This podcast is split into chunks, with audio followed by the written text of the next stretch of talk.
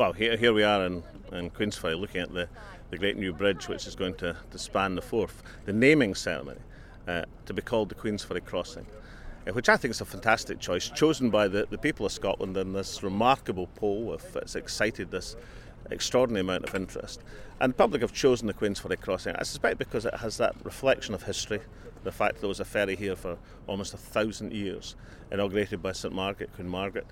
Uh, but also the fact that this is the bridge to the future. So it's a, a, name which encompasses the past and the heritage, but also looks to the future. The Queensferry Crossing, Scotland's greatest construction project in a generation, and Scotland's newest bridge. Well, it is a bridge to recovery uh, uh in the sense that. Uh, uh, there's 700 people or so working on it just now. That'll rise to 1,200 by the early part of next year. 330 Scottish companies, individual Scottish companies, have had contracts in this, and 160 trainees, apprentices, long-term unemployed have been given opportunities through the community benefit clause. So it's our bridge to the future, but it's also been a, a bridge to recovery.